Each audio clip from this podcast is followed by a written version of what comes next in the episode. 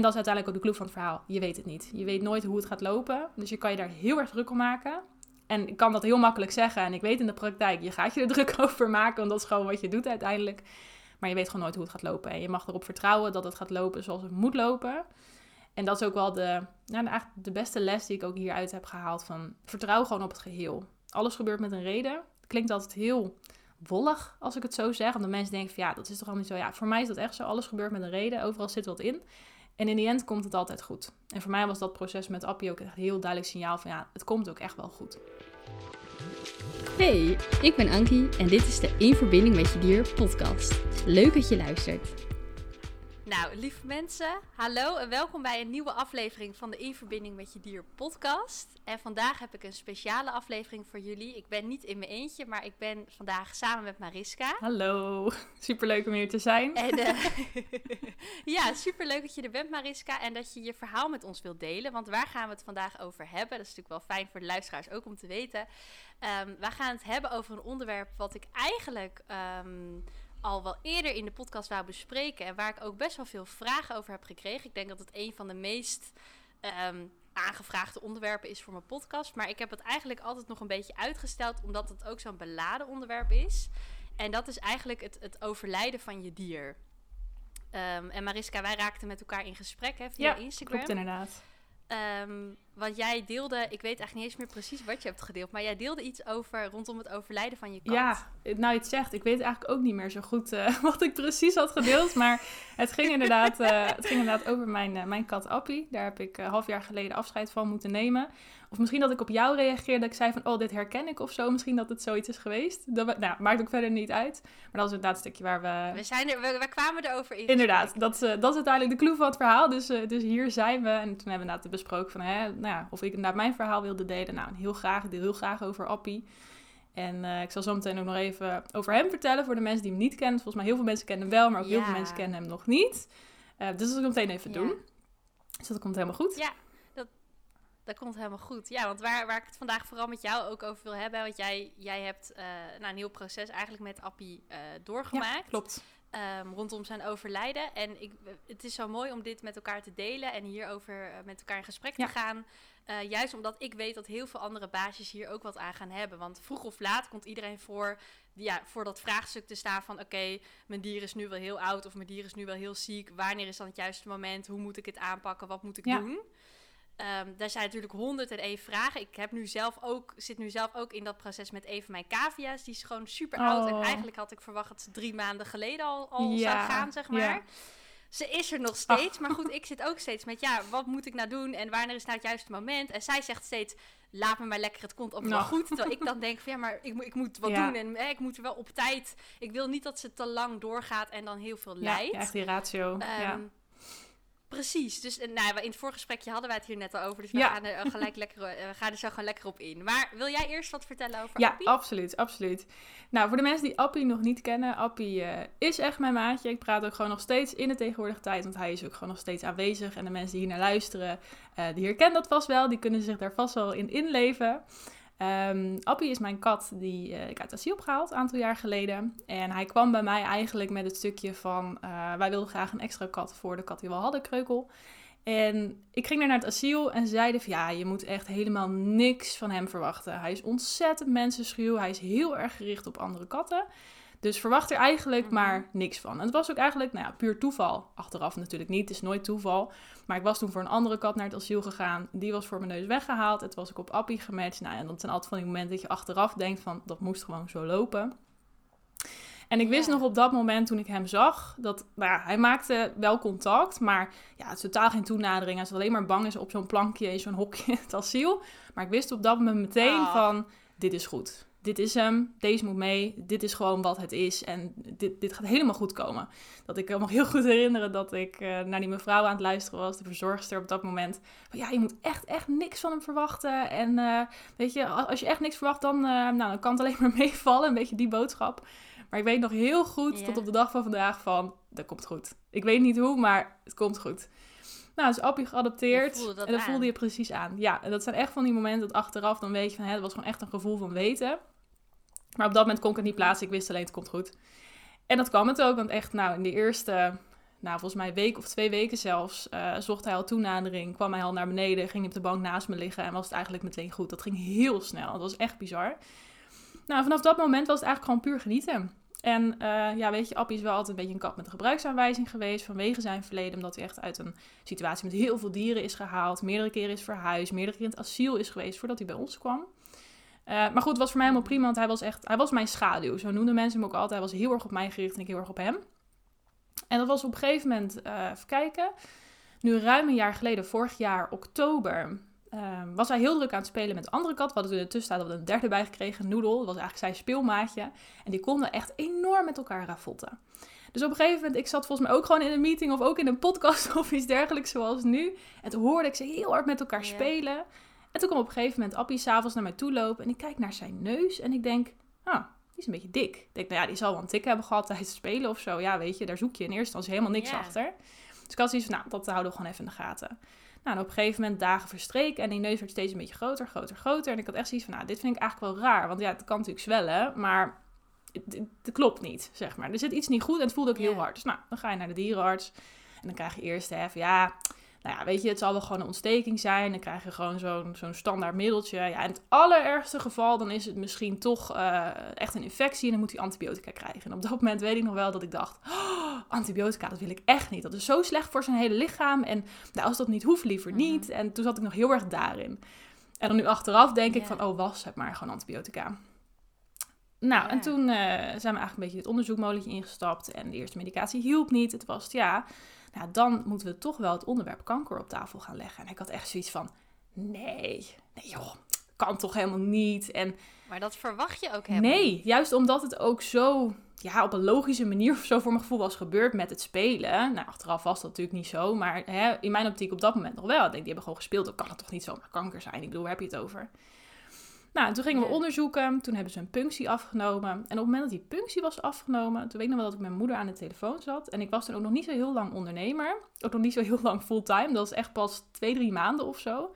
En ik kan nog herinneren dat ik tegen mijn moeder zei, ik zeg, mam, ik zeg, als het moet, ik ga gewoon weer in loondienst. Want Appie moet alles krijgen wat hij, wat hij nodig heeft aan zorg. Ik zeg, het interesseert me niet, dan ga ik maar later ondernemen. Want op dat moment wist ik eigenlijk gevoelsmatig al van, dit is fout. Dit is heel erg fout.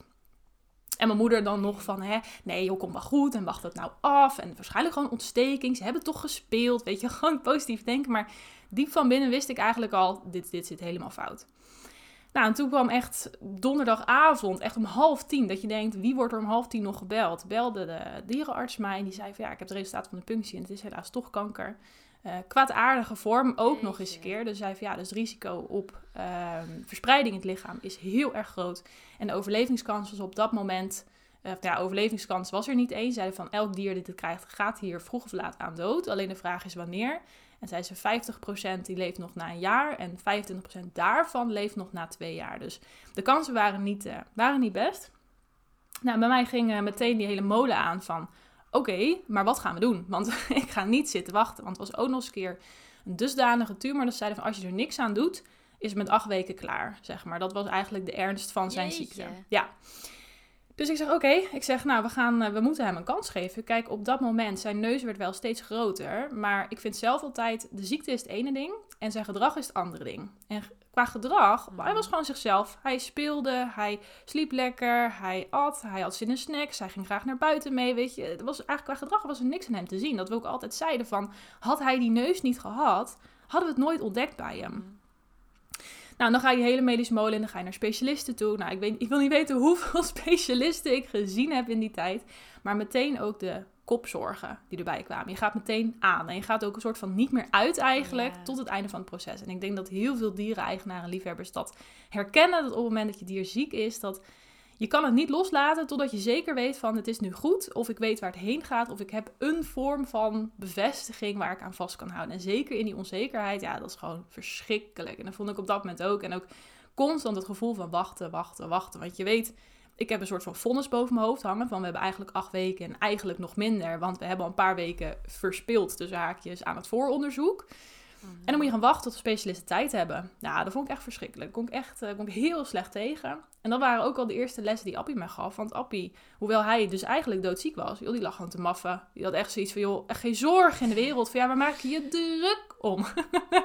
en dat waren ook achteraf ook boodschappen die hij mij doorgaf. Van ja, gewoon relax. Het komt me goed. Het is wat het is. Het is oké. En hè, het komt me goed. Op zo'n moment dan zit je in zo'n modus. Dan, ja, dan heb je daar gewoon totaal geen ruimte voor in je hoofd natuurlijk. Nou, toen kwamen we uiteindelijk, uh, de eerste eigenlijk die plek had, was uh, het Medisch Centrum voor Dieren in Amsterdam. Super lieve, lieve mensen. Dus als mensen luisteren en denken, ja, ik moet er ook een keer heen. Maak je alsjeblieft geen zorgen. Die mensen daar zijn echt fantastisch en heel kundig, heel lief. Nou, Appie was daar meteen uh, echt de bekendheid. Iedereen vond Appie fantastisch. Oh. Um, en dat snap ik ook helemaal, want hij was natuurlijk ook gewoon echt... Of hij is ook echt fantastisch. Nou, daar zijn we eigenlijk begonnen met, uh, in eerste instantie met chemobehandeling. En dat was ook nog wel een mooi moment, dat je komt daar dan voor zo'n eerste intake. Nou, ik denk dat we daar twee uur gezeten hebben om alles door te spreken. En dan komen natuurlijk alle opties op tafel van wat ga je doen. Je kan bestralen, je kan chemo, je kan een soort van immuuntherapie doen. Uh, nou, van allerlei opties eigenlijk. En ze zei ook van, nou, omdat het bij hem kwaadaardig is, dan is het eigenlijk het slimste op dit moment om chemo te starten. Omdat bestraling is natuurlijk heel lokaal en chemo is systematisch. Het gaat door het hele lichaam heen en we weten natuurlijk niet of het al in een andere plek van zijn lichaam zit. Dus we kunnen zijn neus zien, maar dan pakken we de rest eventueel ook meteen mee. En toen was nog de vraag, want zij hadden ook heel veel connecties met uh, de Universiteitskliniek van Utrecht. Van ja, we kunnen even op hun wachten uh, wat hun mening is hierover. En dan opstarten, of we kunnen het meteen doen. En ik weet nog wel dat ik zat daar toen met Appie. En ik keek hem aan en ik had echt gevoelsmatig zoiets van... Oké jongen, wat gaan we doen? En het eerste ingeving die me binnenkwam is... We moeten nu meteen starten. Gewoon niet meer wachten. We gaan nu meteen starten. En achteraf gezien was dat wel heel mooi. Dat, nou, ik heb het toen aangegeven. Oké, we gaan gewoon nu starten. Ik heb geen zin meer om te wachten. Want ook al komt Utrecht met iets anders, dan konden we ook heel makkelijk switchen. Dus dat is niet dat je dan moet afbouwen of dat het dan nog langer duurt of iets dergelijks. Ik had zoiets, weet je, we gaan gewoon nu starten. En dan hebben we in ieder geval maar vast iets gedaan. De eerste klap uitgedeeld. Dus dat hebben we gedaan. En de eerste week of eerste twee weken zagen we de tumor slinken. Dus dat was echt dat we dachten, wow, het sloeg meteen heel goed aan. Dus nou, alle, eigenlijk alle afspraken daarna kwamen we met vlag en wimpel door. Het was meteen, uh, die tumor verdween uiteindelijk ook echt volledig van zijn koppie. Zijn koppie werd weer helemaal normaal. Dus dat was echt een periode van, nou, qua rollercoaster zaten we even in de up van, oké, het gaat goed. We komen hier doorheen. Dat was ook echt het moment, dat ik kan me herinneren, vorig jaar oud en nieuw. Dat ik ook tegen hem zei: Jongen, je bent er gewoon nog volgend jaar. En dat hij zag gewoon super goed uit. Er was totaal geen reden om te denken dat het niet goed zou komen. Of dat hij uh, eerder zou overlijden of wat dan ook. Nou, dat heb, het zag er heel hoopvol Het zag er inderdaad heel hoopvol uit. Ja, weet je, er was aan hem gewoon niks meer te zien. En ook zijn chemo, hij ging daar heel goed op. Hij, was, hij heeft maar één keer een periode gehad hij echt even goed ziek was. En toen had hij een andere chemotablet erbij gehad. En toen heb ik dat meteen daarna gezegd, dan gaan we het niet meer doen. Toen was hij echt gewoon te ziek ervan. En dat, dat vond ik het niet waard. Ik vind wel ik ben bereid heel ver te gaan voor mijn dieren, maar het mag nooit hun levenskwaliteit dusdanig beïnvloeden. Kijk, als je zegt het is even twee weken vervelend en daarna heb je een jaar, om het zo maar te zeggen, dan vind ik het nog tot daaraan toe. Maar het moet wel altijd eerlijk blijven. Nou, ging, eigenlijk ging dat, uh, een periode ging dat goed. En toen was het, oeh, even denken hoor, ik denk februari uiteindelijk. Dus dit was eigenlijk allemaal in november gebeurd. En toen februari, toen uh, kwam hij naar me toe lopen. En ik keek naar hem. Ik denk, wat heb jij nou onder je oog? Had u daar een knikkertje zitten. Dus ik denk, nee, ik denk, wat is dit? Dus ik voelen, maar het was een los knikkertje. Nou, ik heb behoorlijk wat dieren in mijn leven gehad qua obsessen, qua bulten, qua weet ik dan wat. Ik dacht eerst nog van, nou ja, het voelt niet heel hard, het zit een beetje los. Ik denk, nou, misschien is het wel gewoon een absces. Dus toch nog een beetje die hoop voor jezelf, misschien valt het mee. Nou, weer naar de kliniek toe, weer cellen afgenomen. En toen bleek dus helaas toch wel dat het weer die kanker was die weer terug was gekomen. Nou, dat was eigenlijk heel slecht nieuws. Want hij zat nog steeds aan chemo. Je hebt toch een heel protocol. En dat was eigenlijk een duidelijk signaal van de kanker is resistent naar de chemo. Nou, dan ga je allemaal andere chemo's nog proberen. Nou, dat sloeg eigenlijk allemaal niet aan en die bult bleef groeien, groeien, groeien, groeien, groeien. Tot op een gegeven moment zijn oog eigenlijk uh, niet meer te zien was, lag een soort van over zijn oog heen. Nou, dat was voor mij echt het moment dat soort van die angst me bekroop van... Oké, maar wat nou als we hier geen controle op krijgen en ik hem straks moet laten gaan? Mhm. Terwijl hij wel nog gewoon zijn ding kan doen. Want dat was het hele dubbele aan de situatie. Het zag er echt verschrikkelijk uit. Dat ik, ik deelde op dat moment ook heel veel over Appie op mijn Instagram, over ons verhaal. Heel veel mensen waren eigenlijk heel betrokken bij alles wat er gebeurde. Maar dat was ook het moment dat ik stopte met het delen van foto's. Simpelweg omdat ik vond het gewoon verschrikkelijk om te zien. Ik kan me voorstellen dat mensen dat dan ook verschrikkelijk vinden om te zien. Ehm, en mhm. daarnaast had ik daar ook zoiets van ja, de dubbelheid daarin. Want hij was helemaal zichzelf. Hij speelde nog net zo hard. Hij at. Hij, hij was gewoon helemaal zichzelf. En dat klopte in mijn hoofd niet met de tumor die hij had over zijn ogen. Een beetje vergelijkbaar alsof wij een tennisbal op ons oog hebben liggen, zeg. Maar ja, ik kan me best voorstellen dat dat pijn doet, dat dat niet prettig is. Eh, maar hij waste zich daar gewoon, hij zat er gewoon aan. Er was eigenlijk niks dat er liet lijken van, hé, hey, ik heb pijn of ik voel me niet goed. En dat was toen eigenlijk een stukje ratio ook naar voren kwam. Want ja, ik wist al vanaf het begin, vanwege zijn type kanker, dat we zouden afscheid moeten gaan nemen op een zeker punt. Alleen wanneer was de vraag. Mhm. En dat was voor mij het eerste moment dat die angst me echt bekroop van, maar wat nou als ik nu een keuze moet gaan maken? Puur omdat ik naar hem kijk en denk, die tumor wordt te groot, dit kan niet meer zo. Terwijl hij wel op het oog nog steeds zijn ding doet. Nou, dat vond ik heel moeilijk op dat moment. En dat was echt waar ik mijn antwoord zocht van, ja, ik wil niet op ratio mijn keuze moeten maken. Ik wil daar gevoelsmatig 100% achter kunnen staan. Tegelijkertijd wil ik hem niet laten leiden en achteraf denken, shit, ik had het eerder moeten doen. Nou, en dat vond ik eigenlijk een heel, eh, heel lastig moment. En dan ga je natuurlijk voor jezelf zoeken naar antwoorden. En eh, ik heb toen met Appie ook heel veel readingen gedaan. Dat is eigenlijk wel grappig dat... ehm, als je tegen mij anderhalf jaar geleden had gezegd dat ik eh, reading met Appie zou laten doen en dat ik meer zeg maar dat pad op zou lopen, dan had ik echt tegen je gezegd van, oké, je bent niet goed.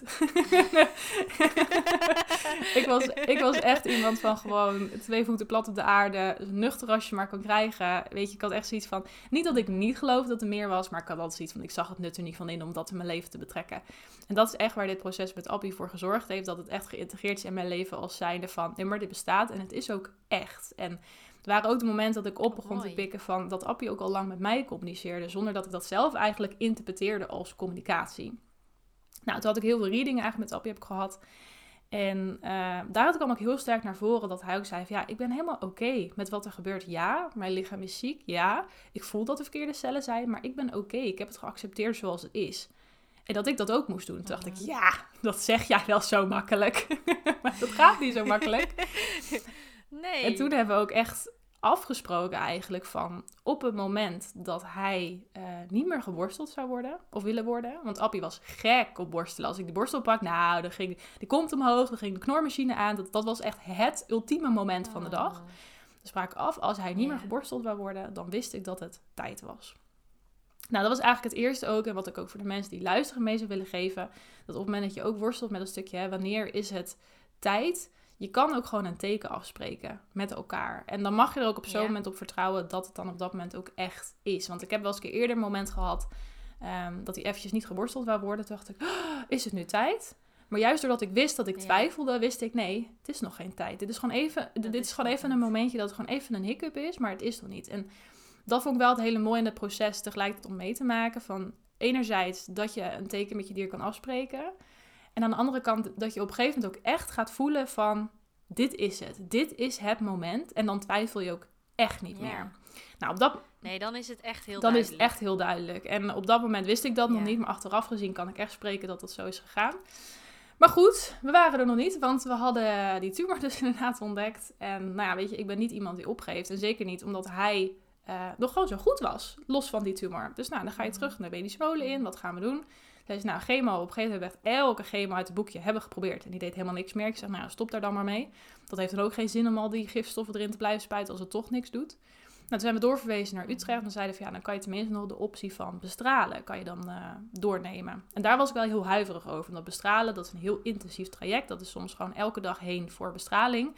Voor relatief weinig kansen. Ik zeg, ja, het is niet dat ik het niet wil doen. Ik zeg, maar het moet wel eerlijk zijn. Het moet wel lonen. Ik ga hem dat niet elke dag aandoen. Zeker omdat Appie zo op mij gericht was. Ik heb ook altijd gezegd van als hij opgenomen moet worden. Ik zeg dan moet daar echt wel nou, een hele grote belofte eigenlijk achter staan. Wil ik dat doen? Want ik weet gewoon dat hij dat niet wil. En dan vind ik het ook niet meer fijn. Dus we gingen gewoon naar Utrecht met onder het mond van... "Ho, we gaan gewoon kijken wat, eh, wat ze zeggen, wat de mogelijkheden zijn. En dan zien we wel. Nou, toen waren we daar. Toen zeiden ze ook van, nou ja, gezien zijn ernst van de tumor... En eh, de levensverwachting zeiden ze, ja, wilden ze geen zwaar traject doen. Het was meer van, we willen een klap uitdelen en gewoon, nou, hopen voor het beste, om het even zo te zeggen. Dus bij hem stelden ze voor om ofwel eh, zes dagen achter elkaar te gaan, met dan het weekend ertussen. Of dat ze zeiden van, we doen die zes keer verspreid over drie weken of zo. Zoiets was het. Nou, en toen had ik op een gegeven moment, dan komt die twijfel, hè. Want ik heb ook tegen heel veel mensen gezegd, je moet me laten weten als ik te ver ga. Als je denkt, dit is niet meer eerlijk voor Appie. Want ik wist vanaf het begin, omdat hij zo mijn maatje is, van, ja, ik ben bang dat ik op een gegeven moment niet meer kan stoppen. Dat je door blijft gaan. En dan kom je voor het eerst op zo'n moment van, ja, ga je door of niet? Ga je dit nog doen? Maar ik wist wel, als ik dit niet doe, dan is het wel klaar. Want dit gaat gewoon niet zo met die tumor. Ja. Nou, toen weet ik nog wel, dan komt die twijfel van ga je het wel, dan ga je het niet doen, ga je het wel, dan ga je het niet doen. En toen heb ik weer een reading met Appie aangevraagd ja, wat wil Appie ook? En eh, daar kwam heel duidelijk naar voren van hij wou het nog wel proberen, maar hij zou er ook helemaal oké mee zijn als ik zeg van we gaan het niet meer doen. En toen weet ik nog wel dat op een gegeven moment iemand tegen mij zei van... Ja, dat moet je echt niet meer doen, want dit is echt... Dit is niet eerlijk naar hem en eh, wordt het niet te veel en dit en dit. En toen merkte ik bij mezelf dat ik het aan het verdedigen was. Dat ik aan het vertellen was waarom het wel een goed idee was. En toen dacht ik, ja, dan is gewoon duidelijk welke keuze ik wil maken. Aan Appie kon ik merken, hij was gewoon goed. Dan denk ik, ja, dan moeten we hem gewoon die kans geven. Weet je, en als het echt tijdens de behandelingen slecht met hem gaat of wat dan ook... kunnen we altijd halverwege afbreken. En we hebben uiteindelijk voor gekozen om te zeggen, we gaan gewoon voor één grote klap. Dus we gaan zes keer achter elkaar heen. Dus zes keer achter elkaar op naar Utrecht. Half uur heen, Jeetje. half uur terug. Nou, het, het fijne was wel, hij kon gewoon eh, telkens weer mee. Hij hoefde er echt niet te blijven. En de opname zelf was ook maar drie kwartier. Dus het was een half uur heen, drie kwartier kwijt en weer een half uur terug. En dat was hem weer. Het voordeel daarvan was dat hij ook een standaard een eh, infuus in zijn poot kreeg met verbandje eroverheen. Dus ze kon hem ook makkelijk telkens aansluiten. Dus het ging het eigenlijk heel soepel. En ze zeiden ook van, joh, hartstikke lief beest. Hij doet het supergoed en eh, niks aan de hand. Dus het was eigenlijk gewoon een hele goede ervaring. En het mooie was, vanaf dag 1 met die bestraling, slonk de tumor weer. Tot tot op Oh, een gegeven moment wow. die hele tumor verdwenen was. En hij heeft toen, eh, nou, zijn oog kwam ook weer tevoorschijn. Dat was ook gewoon, er was niks meer aan de hand. Die was ook niet kapot, niet blind, niet niks. was gewoon weer normaal. Wow. En eh, nou, op een gegeven moment was het dan helemaal kaal vanwege die tumor die er had gezeten. Daar kreeg hij eh, na verloop van de tijd ook weer wit haar kreeg hij terug. Dat ze zeiden van, ja, door bestralen worden je haarsjes wit. Dat pigment verlies je dan. Dus hij kreeg een wit piratenlapje, zeiden we altijd maar. Maar de clue van het verhaal was, de tumor was weer weg. En er was niks op zijn kop te zien. Nou, toen was de vraag van, ja, gaan we nog preventief chemobehandelingen doen? Van ja, mocht er toch nog ergens anders in zijn lichaam wat zitten? En toen heb ik ook heel bewust voor mezelf gezegd van, nee, ik zeg, dit gaan we niet meer doen. Ik weet de ernst van zijn kanker. Ik weet dat het terugkomt. Ik zeg maar, we hebben nu, nou, we zijn op dat moment, eh, even kijken, het was toen volgens mij eind maart. Nou, toen waren we al kleine vijf maanden bezig met behandelingen, met heen en weer slepen, met bloedafnames, met chemo, met bestralen, met noem het maar. Ik zeg nee, het is nu klaar. We hebben de hele traject gehad. We gaan nu gewoon genieten van wat ons is gegeven. Dus dat hebben we eigenlijk gedaan. En eh, nou, uiteindelijk is dat helaas niet heel lang geweest. Het was twee maanden dat het gewoon hartstikke goed met hem ging. En dat was ook het moment, dat was het zondagavond. En eh, nou, hij wou ze eten niet helemaal lekker eten. En ik maakte altijd de lekkerste hapjes voor hem. Omdat ik dacht, ja weet je, als je toch niet heel lang te leven hebt, dan boeit het ook eigenlijk gewoon niet. Misschien een hele slechte gedachte, maar ik had iets dan maar gewoon lekker Nee, ik genieten. snap het wel. En hij wou ook niet helemaal lekker eten. Het ging er niet helemaal lekker in. Wel een beetje, maar ik had eens oh, nou, dat is raar. Denk, nou, we kunnen allemaal wel eens ziek zijn. Kijk, weet je, als je natuurlijk in zo'n Ja. traject hebt gezeten, dan ga je al heel snel doemdenken. En ik moest mezelf er echt aan herinneren van, jij kan Ja. ook gewoon een griepje hebben. Ik bedoel, er hoeft niks aan de hand te zijn. Nou, en toen die ochtend, dat ik dacht, nou, toen wou hij helemaal niet meer eten, dacht ik, oké, nee, dit is niet goed. Nou, dan ga je toch weer snel bellen. Nou, we inmiddels al een soort van VIP-behandeling bij de dieren. Dus iedereen kent ons. Dus het was meteen van, ja, kom maar. Mm. Nou, toen hebben ze hem eigenlijk helemaal gevoeld en gedaan. En toen kon ze wat oneffenheden voelen bij zijn nieren. Eh, maar goed, toen gingen we eerst altijd iets van, joh, we gaan gewoon eerst even die misselijkheid behandelen. Want hij moet wel eten. Want zeker katten, als katten niet meer eten, dan kunnen ze leververvetting krijgen. En dan kunnen ze daar weer ziek van worden. En dan krijg je dan daar weer allemaal gedoe van. Nou, weer naar huis gestuurd. En dat werd eigenlijk niet beter. En toen was het woensdag dat ze zeiden van, nee, we raden toch aan om naar Utrecht te gaan. Toch naar de specialist. Dus ik gebeld en toen konden we dezelfde dag nog terecht. En toen had ik al zoiets van, dat is niet goed. Als je belt en je kan meteen terecht, zeker bij een specialistkliniek, dat, dat wil je eigenlijk niet. Dat is net zoals met het ziekenhuis. Je wil dat ze je zo lang mogelijk Ja. vooruitstellen, omdat ze denken dat het niet erg genoeg is. Maar dezelfde dag Ja. nog heen. Toen hebben ze allemaal foto's gemaakt, puncties genomen. En toen eh, kwam de dierenarts of de specialist naar ons toe. En die zei van, ja, loop maar even mee. Nou, dan weet je, normaal gesproken werden alle uitslagen werden gewoon in de wandelgangen gedeeld. En als ze zeggen, loop maar even mee, nou, dan weet je dat het gewoon niet goed is. Nou, toen kwam eigenlijk heel duidelijk naar voren. Ze van, ja, de, de kanker is en terug en het is volledig uitgezaaid. Hij had vocht in zijn longen, dat hebben ze toen gedraineerd. Had hij van 200 milliliter vocht. Nou, dat is zeg maar vergelijkbaar alsof wij een liter vocht in onze longen hebben zitten. Hij had vocht om zijn hart. Eh, er zat, ze hadden kankercellen bij zijn nieren gevonden. Dus het was eigenlijk gewoon een volledig einde oefening. Ze zeiden van, nou, we hebben in ieder geval wel gedraineerd dat hij wel vrij kan ademen. Maar dit gaat gewoon niet goed. Nou, toen zeiden ze nog, ja, weet je, je kan als je echt wil, eh, kunnen we nog die buik eenmalig bestralen. Maar ja, het is uiteindelijk gewoon uitstel van executie. En toen dacht ik, nee, dat gaan we gewoon niet meer doen. Ik was blij dat hij op dat moment die ruimte had gekregen om gewoon wel te kunnen ademen. Maar toen zei ik ook van, ja, weet je, hoe lang hebben we dan nog voordat hij overlijdt door dat zijn longen gewoon vol. En dat hij dus gewoon stikt. Want dat was uiteindelijk het vonnis wat ik kreeg. Het is niet de kanker die hem uiteindelijk, nou ja, natuurlijk Uiteindelijk is de kanker die hem eh, de das omdoet. Maar uiteindelijk komt dat omdat zijn longen vol volgen zitten en hij gewoon geen, niet meer kan ademen. Jeetje. Ja, zei ze, ja, dat, dat weten we eigenlijk niet. Dat kan, eh, het kan drie dagen duren, het kan een week duren. Dat is heel erg afhankelijk van wat zij. Je moet gewoon de ademhaling tellen. En op het moment dat je merkt van, hé, hey, dat wordt meer of hij gaat zwaarder ademen. Mhm. Dat is een teken dat die longen aan het vollopen zijn. Dus nou, we gingen daar weg met, hij had iets van 35 of 30 teugen per minuut of zo, weet ik het, iets in, iets in die richting. En toen ze vol zaten, had hij iets van 40. Nou, en dezelfde avond zat hij nog op 40. Dat ik dacht, ja, dit gaat gewoon niet goed. En dat was op dat moment woensdag. Nou, had ik die avond nog een reading met hem gehad. We hebben heel veel readings gehad. En toen kwam ik heel duidelijk naar voren van, uh, het is goed zo. Weet je, het is klaar. Het is nu, wordt het zwaar. Ik vind het nu niet meer leuk. Um, het is gewoon tijd om los te laten. Het is tijd voor de volgende stap. Mhm. En toen wist ik eigenlijk al wel, van, ja, het was de vraag van, wacht je tot na het weekend? Ga je het voor het weekend doen? Doe je donderdag, vrijdag?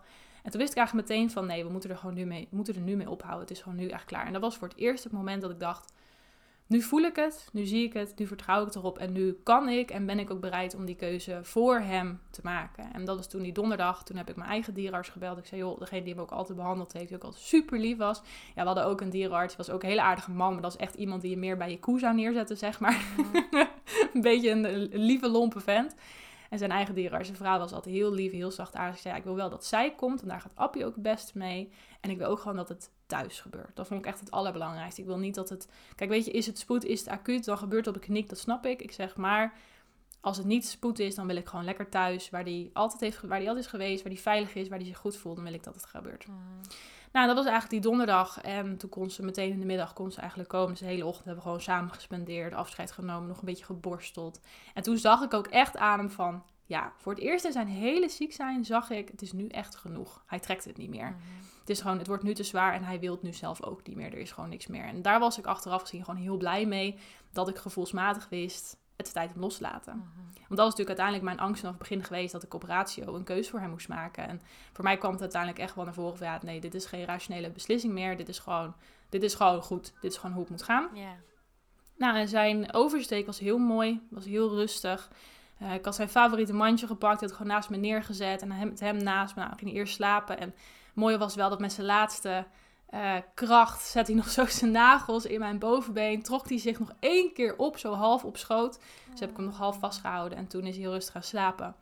Nou, en toen is op een gegeven moment, natuurlijk de laatste spijt, toen is hij overleden. Nou, dat was echt een moment van de wereld is te klein. Dat was echt verschrikkelijk toen de dierenarts dat zei. En het mooie was wel dat mijn hele familie zo'n beetje, die stond uh, buiten al praten. Ik had wel gezegd, ja, ik wil gewoon, dit moment wil ik als gezin doen. Dus met de andere katten, met Ab, de dierenarts en mijn vriend dan. Mhm. Ik zeg, en niet met allemaal mensen erbij, want Appie was ook helemaal niet van vreemden.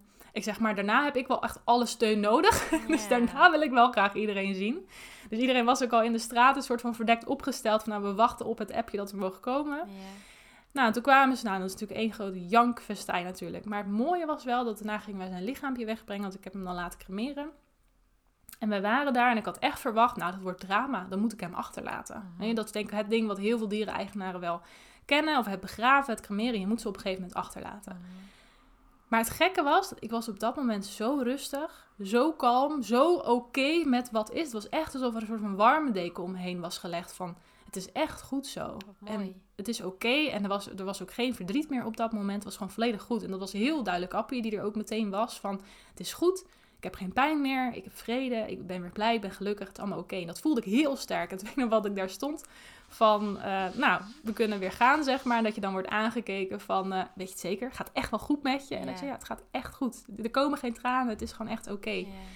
Nou, weet je, dan ga je natuurlijk de hele periode daarna ga je in van eh, met ups en downs natuurlijk. Dan zijn er heel veel firsts en dat doet gewoon heel veel pijn. En dan komen er heel veel tranen. En ik had mezelf ook echt toegestaan van, ervaar het maar. Mhm. Laat het er maar gewoon zijn. Mhm. Weet je, ik denk dat heel veel diereneigenaren het herkennen van een stukje... Het verdriet hebben om je dier, dat ook niet altijd wordt begrepen door mensen. Dat mensen denken, joh, het was toch maar een kat. Of in jouw geval straks, joh, het is toch maar een cavia. Dan ga je toch naar de dierenwinkel. Dan houdt toch een nieuwe voor 15 euro. Weet je, heel veel mensen die lopen daar denk ik tegenaan als dierenliefhebber. Maar ja, weet je, als, als, als diereneigenaar, dierenliefhebber, baasje, je neemt zo'n diertje in je hart. Het wordt gewoon onderdeel van het gezin. Het is gewoon echt een gezinslid. En dat doet gewoon verschrikkelijk pijn Ja. als dat op een gegeven moment voorbij gaat. En zeker als het ook nog eens een keer te jong is of ziek of wat dan ook. Of op een vervelende manier. Ja.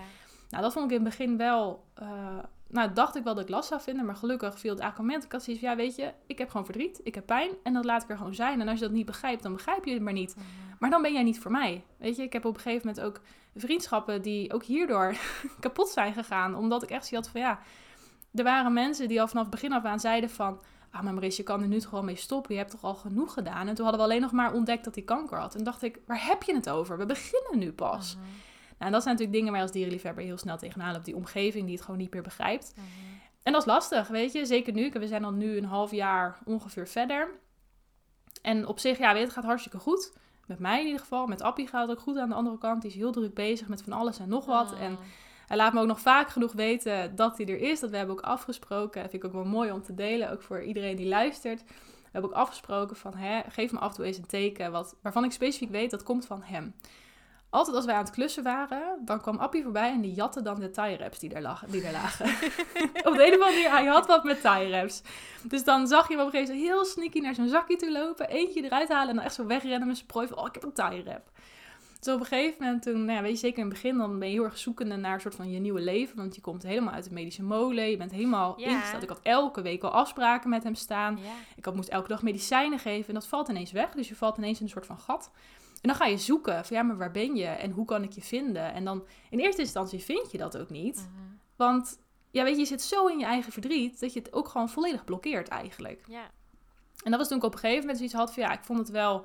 Ik kom natuurlijk echt van een hele nuchtere kant. Dus voor mij was dit best wel een ommezwaai naar het ja, toch meer spirituele stuk. Mhm. En ik wist, ik heb iets tastbaars nodig. Ik heb iets tastbaars nodig om te weten, dit is echt. En toen dacht ik, oké, Ab, je bent nu daar. Wij spreken af. Jij bent gek op tie raps. Stuur mij eens in de zoveel tijd maar gewoon een tie rap. Op de meest rare momenten, dan weet ik, dat ben jij. Nou, ik denk dat ik inmiddels al een stuk of acht op rare momenten heb gevonden. Ik maak van alles een foto. Ik heb een mapje op mijn telefoon met tie rap collectie. Ah. Maar dat zijn wel altijd van die momenten die je dan koestert. Dat je denkt van ja, weet je, eh, het is gewoon verschrikkelijk dat dit zo moest gaan. En ik vind het ook heel oneerlijk dat het zo moest gaan. Mhm. Tegelijkertijd weet ik ook dat dit nodig was voor mijn proces, voor zijn proces. En ook wel dat we elkaar weer opnieuw gaan vinden. Weet je, is het niet nu, is het wel later?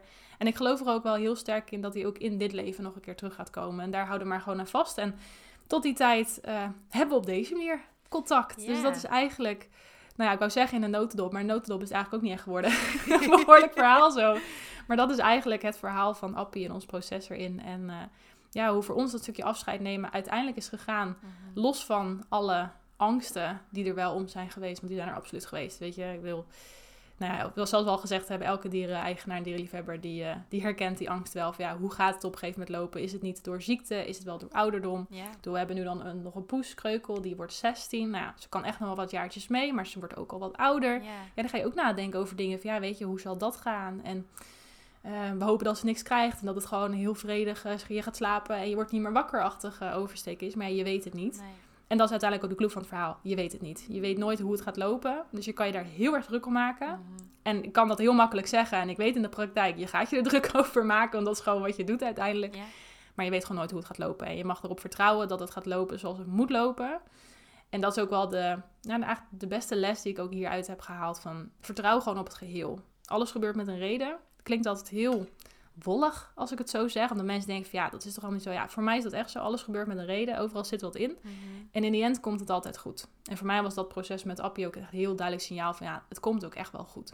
Ja, mooi. Mooi hoe je het deelt. Ja. En ook überhaupt dank je wel dat je dit met ons wilt delen, zo op deze manier. Ja, zeker. Ehm. zeker heel graag gedaan. Ja, ik vind het gewoon fijn om, eh, ik vind het sowieso leuk om over Appie te hebben. Hij is gewoon voor mij het meest bijzondere wat ik in mijn leven heb meegemaakt. Dus ik vertel zijn verhaal heel graag. En ik ben ook blij dat ik het inmiddels normaal kan vertellen. Het heeft ook echt wel een paar maanden geduurd voordat ik Ja. het zonder horten, stoten, snikken kon vertellen. Ja. Maar eh, nee ik praat altijd heel graag over hem. Absoluut. Ja, en je vertelde net ook in, in het gesprekje wat wij even voor de opname ook hadden van dit is toch ook een beetje zijn legacy, zeg maar. Hè? Dat jij dit Ja, nou ja, nog precies. mag doorgeven, ook wat jij ervan hebt geleerd.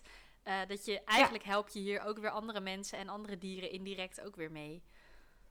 Ja, nou ja, precies. En hè, wat we ook al zeiden, van er heerst ook zo'n taboe op verdriet rondom je dier. En ook Ja. zorgen om je dier. Weet je, zowel qua, qua medisch welzijn als gewoon hoe ver je gaat in zorgen voor. En Ja. weet je, ik heb mensen gehad in mijn omgeving die me echt voor gek verklaarden dat ik zoveel geld aan medische kosten uitgaf voor, voor maar een kat. Mhm. En dan denk je, ja, maar je zou het toch ook voor je vader, voor je moeder, voor je broer, voor je kind, zou je dat toch ook Ja. doen? Waarom dan niet voor je viervoetige gezinslid? Ja. waarom dat dan niet? Ja, ik snap dat niet. Ja. Maar dat zijn wel dingen waar je als nou ja, dierenliefhebber gewoon op een gegeven moment te maken krijgt. En daarom vind ik het ook belangrijk om dit soort dingen te benoemen. En ook gewoon te zeggen, ja weet je, je bent niet alleen. Ook al kan het misschien wel zo voelen. We lopen er uiteindelijk allemaal tegenaan als dierenliefhebber. Maar ja, weet je, wat je voelt en wat je doet, dat is gewoon oké. en dat is gewoon gegrond. En juist, ik vind het juist alleen maar mooi op het moment dat mensen dat kunnen doen. Ja, ja, het is mooi, mooi wat je zegt inderdaad, want dat herken ik. Ook, hè, ik ben ook iemand, ik maak me ook gewoon vrij makkelijk zorgen om mijn dieren. En heel vaak zeggen mensen dan heel lief, heel goed bedoeld, ah, maar dat hoeft toch helemaal niet, dan maak je niet zo druk. En hè, heel lief proberen ze mij dan Ja. gerust te stellen, maar soms is het ook gewoon terecht. En eh, Ja. ehm, inderdaad, hè, de, de een, tuurlijk, eh, iedereen ma- maakt erin zijn eigen keuze. De een gaat, daar, gaat verder eh, in zo'n medisch traject dan de ander. Er is geen goed of fout. Ja. Het verschilt ook heel erg per dier. Het ene dier zal ook langer door Klopt. willen gaan dan het andere dier. Maar Ja, ehm, absoluut. en het, het verschilt heel erg per persoon. Maar het is inderdaad wat jij zegt. Hè, als mensen ook dat gevoel hebben van... Ja, je bent inderdaad niet de enige daarmee. Ja, ja en dat, dat is het, weet je. En het is zo per situatie afhankelijk, precies wat je zegt. Kijk, als ehm, nou, onze oudere poes Kreukel van nu bijna 16, als die dit zou krijgen, dan ga je ook andere keuzes maken. Ja. Weet je, omdat dan ook natuurlijk het hele perspectief anders is. En dat is ook oké. Ja. Weet je, als, als zij dat nu zou krijgen en we zouden dit hele trek wat ik net vertelde met haar niet doorlopen, dan is dat niet dat je dan slechter voor haar zorgt. Nee. Juist helemaal niet. Weet je, je kan jezelf afvragen of dat wel goed voor haar zou zijn. Ja. En dat zijn natuurlijk de, ja, de, de tegenstrijdigheden waar je natuurlijk als dierenliefhebber heel snel tegenaan loopt. Ja, je wilt voor al je dieren supergoed zorgen, maar dat betekent niet dat je voor al je dieren hetzelfde doet. Nee. En dat is natuurlijk ook iets wat mensen niet altijd begrijpen. Dat is natuurlijk iets wat je zelf vaak last vindt. Ik heb dan, ja weet je, ik ben het type persoon van als ik de ene een snack geef, vind ik dat de ander ook een snack moet krijgen. Want ik kan er echt niet tegen als ik dan met twee van die grote ogen aangekeken word van, ja maar en ik dan? Ja. ja. Weet je? Dus nee, het is... ehm, dieren die brengen heel veel liefde en mooie dingen in ons leven. En tegelijkertijd ook heel veel zorgen. En Ja. dat is natuurlijk ook hetgeen waar we elkaar in kunnen vinden en in kunnen steunen. Dus vandaar dat ik dit ook gewoon heel graag wilde doen. Ja, super mooi. En ik denk ook, dit is ook, zeg maar, ik vind dieren fantastisch. En ik zeg ook altijd van, eh, weet je, ik vind alles leuk met mijn dieren, echt alles top. Maar niet dit laatste stuk. Dit laatste stuk is gewoon zo Ja. lastig. Ja, absoluut. Maar ja, dat, dat is het ding. Hè. Je begint eraan en je weet het gaat een keer komen. Ja. En je hoopt dat het heel ver weg is. En eh, nou, zeker met je cavia. Want hoe oud is je cavia? Vraag me af. Ja, dat weet ik niet precies. Want ze komt ook uit een opvang, eigenlijk net als Appie uit, die uit Oh, ja. kwam. Eh, maar ze, ik, ze is zeker, want ze is ook voor, voordat ze bij mij kwam, is ze eerst bij andere mensen geweest. Die hebben haar toen weer teruggebracht naar de Oh, ja. opvang en daarna bij mij. Maar ze is in ieder geval al vijf jaar geleden al in de opvang terechtgekomen voor het eerst, zeg maar.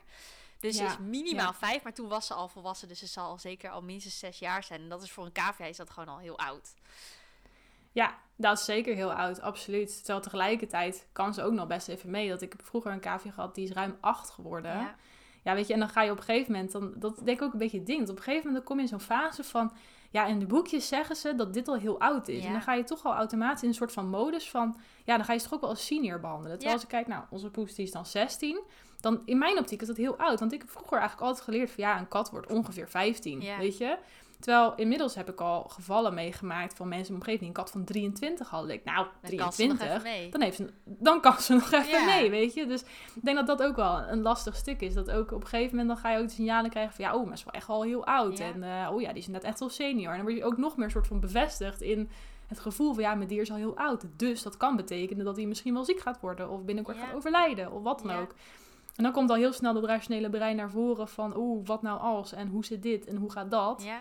En dat is denk, en dat is denk ik ook wel een van de lastigere dingen om, eh, om uit te zetten. En dat vond ik ook zo ja, intrigerend met Appie. Dat ik ging echt naar mijn hoofd draaien overuren met wat ik allemaal kon doen. En ik kon het ook niet loslaten. En hij lag gewoon de hele dag te slapen in zijn mandje. Dat ik dacht, Ja, hier mag ik echt een voorbeeld aan nemen. Nee, Nee. totaal niet. Nee, ik was juist degene die... eh, ik maak me alles druk, weet je. En dat is denk ik ook...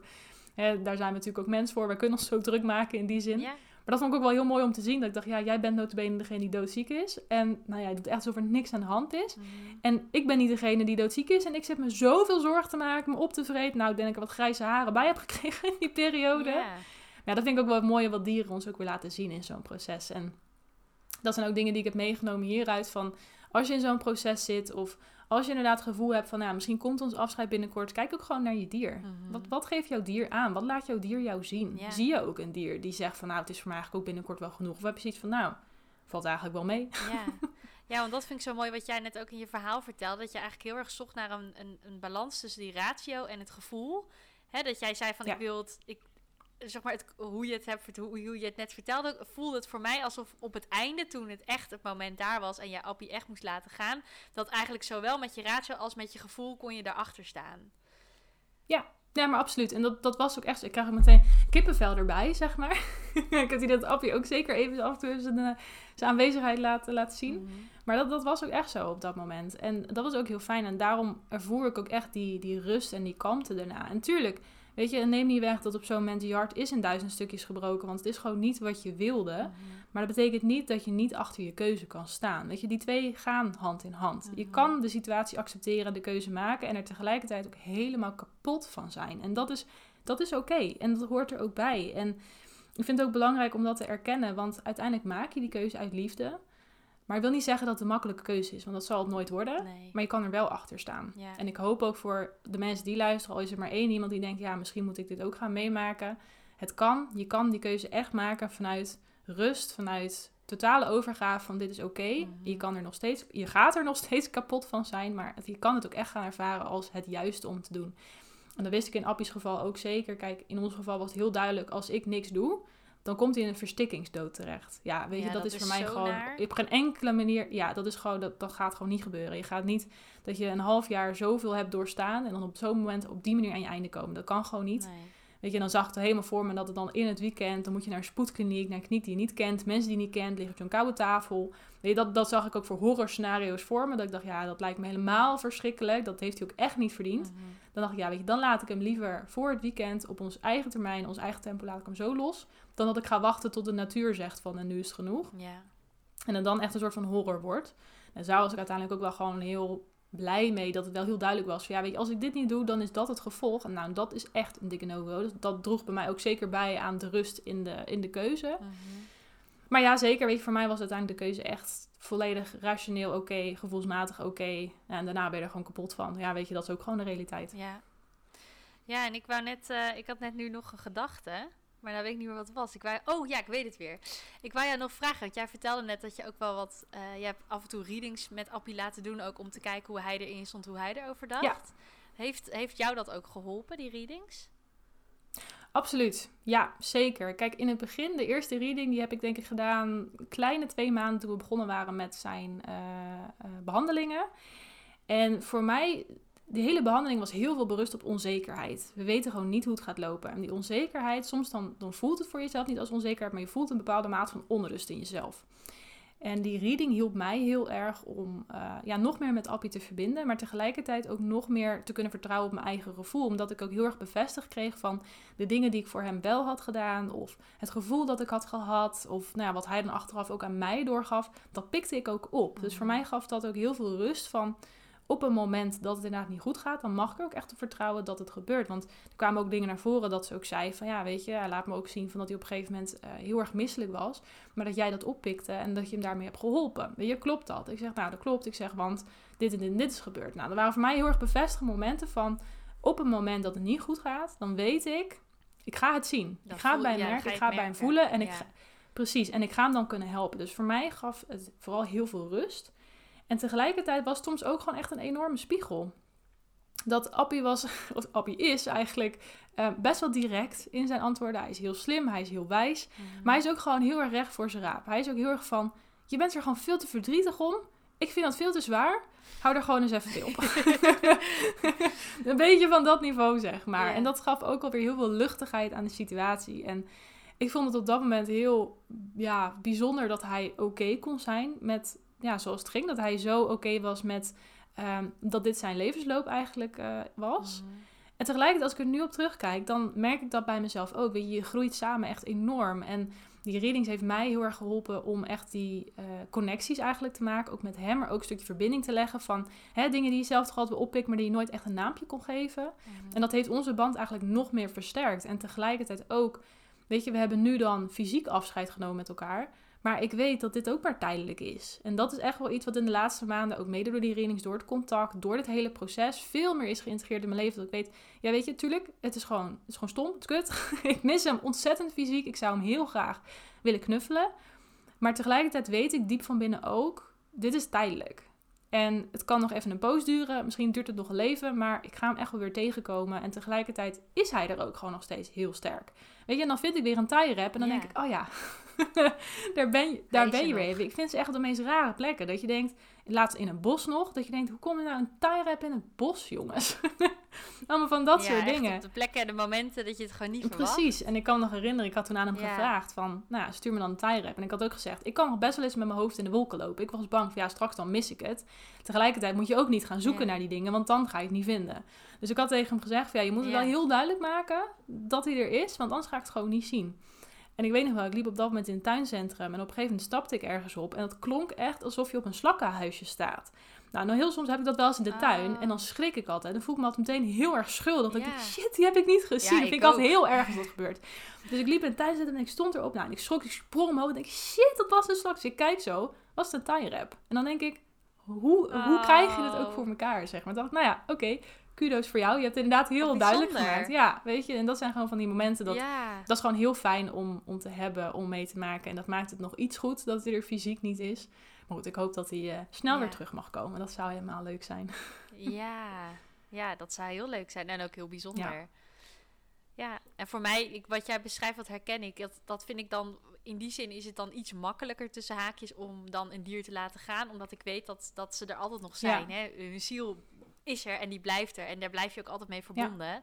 Eh, dus dat vind ik wel een hele troostende gedachte. Ja. ja, maar dat snap ik ook heel goed hoor. En ik denk dat dat ook het, hetgeen is, wat, dat moet je ook echt in de praktijk ervaren. Want je kan het honderd keer lezen, je kan het honderd keer horen, maar op het moment dat je het zelf denk nog niet zo ervaren hebt van het is echt zo, dan integreert het dat nog niet volledig. En daar ben ik wel heel dankbaar voor dit proces met Ab. Dat bij mij is nu echt geïntegreerd. Dat ik weet van ja, het is er gewoon nog. En soms heb ik er ook wel moeite mee. Dat ik denk, ja jongens, kan het niet even wat duidelijker. Of, uh, of op laatst hoorde ik iemand die zei van ja, die zag haar eigen kat een keertje lopen. En dacht ik, oh, ik zou hem zo graag gewoon maar even willen zien. Gewoon even willen zien zitten of zo. Weet je, dat soort dingen. En weet je, dat is natuurlijk uiteindelijk ook het hele proces waar je doorheen mag. En dat is ook gewoon helemaal oké.